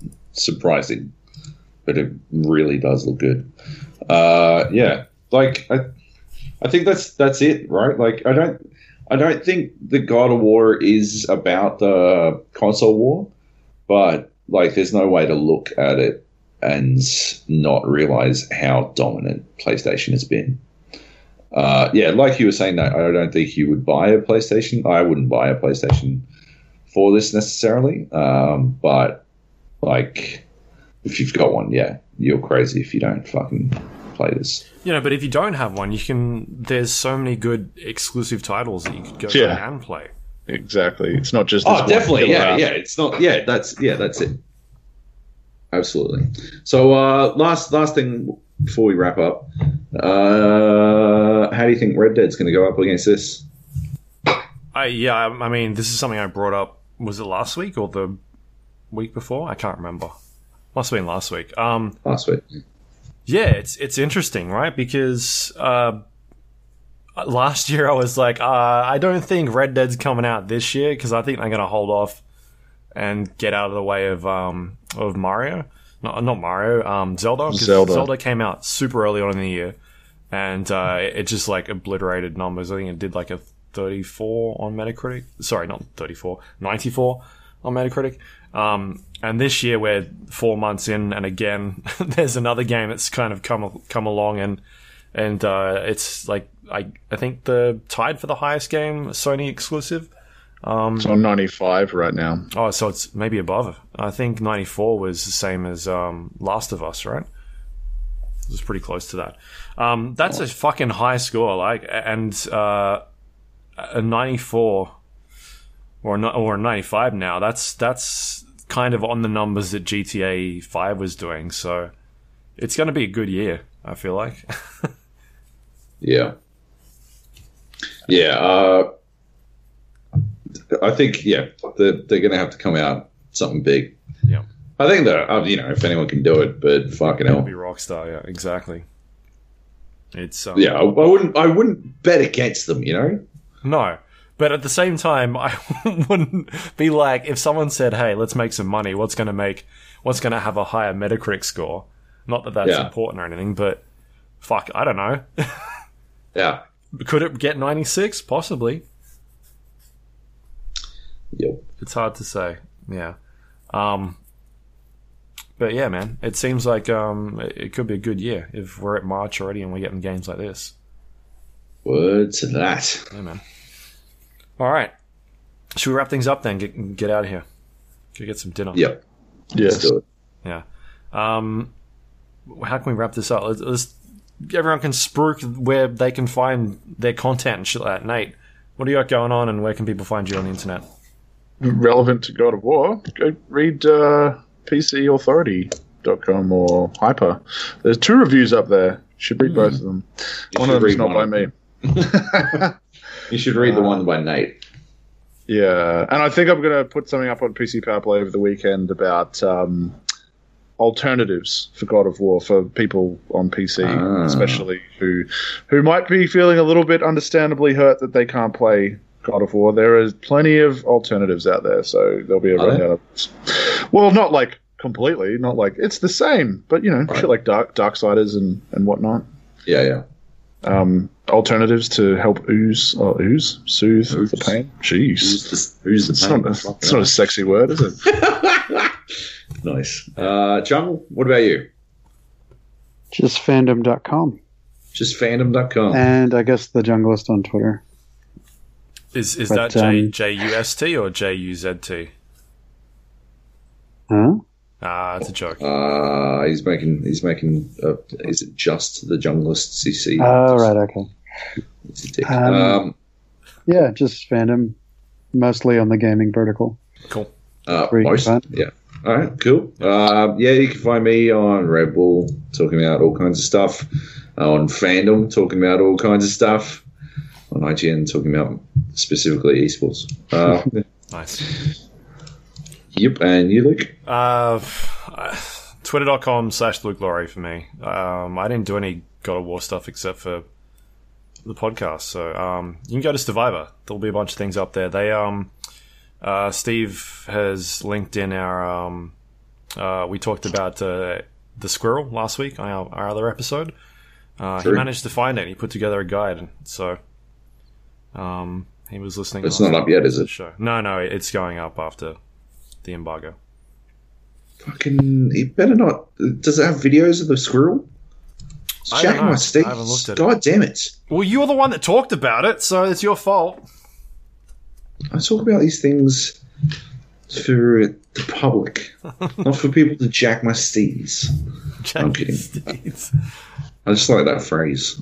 Obviously, I love that phrase. Um, I'm going to put up as soon as the 10 p.m. embargo lifts. I'm going to put a video up of my boy Ratatoskr. Yeah. Yeah, everyone in this podcast has found Ratatoskr, right? I know Nate said he you, you screenshotted where to find I've it. screenshot it for you, buddy, but I'm not putting it anywhere until fucking embargo. I don't want to get Sony fucked. Of course. No, I Uh, haven't. I have no idea where he is, and I, I'm done with the game. I'm pretty done. I'm finished. yeah. All right, that's it. Let's get out of here then. Thanks, All right. guys, for coming along. Yeah, thanks for you. coming. No problem. Peace out, homies. Bye bye. I'll see you later. Bye.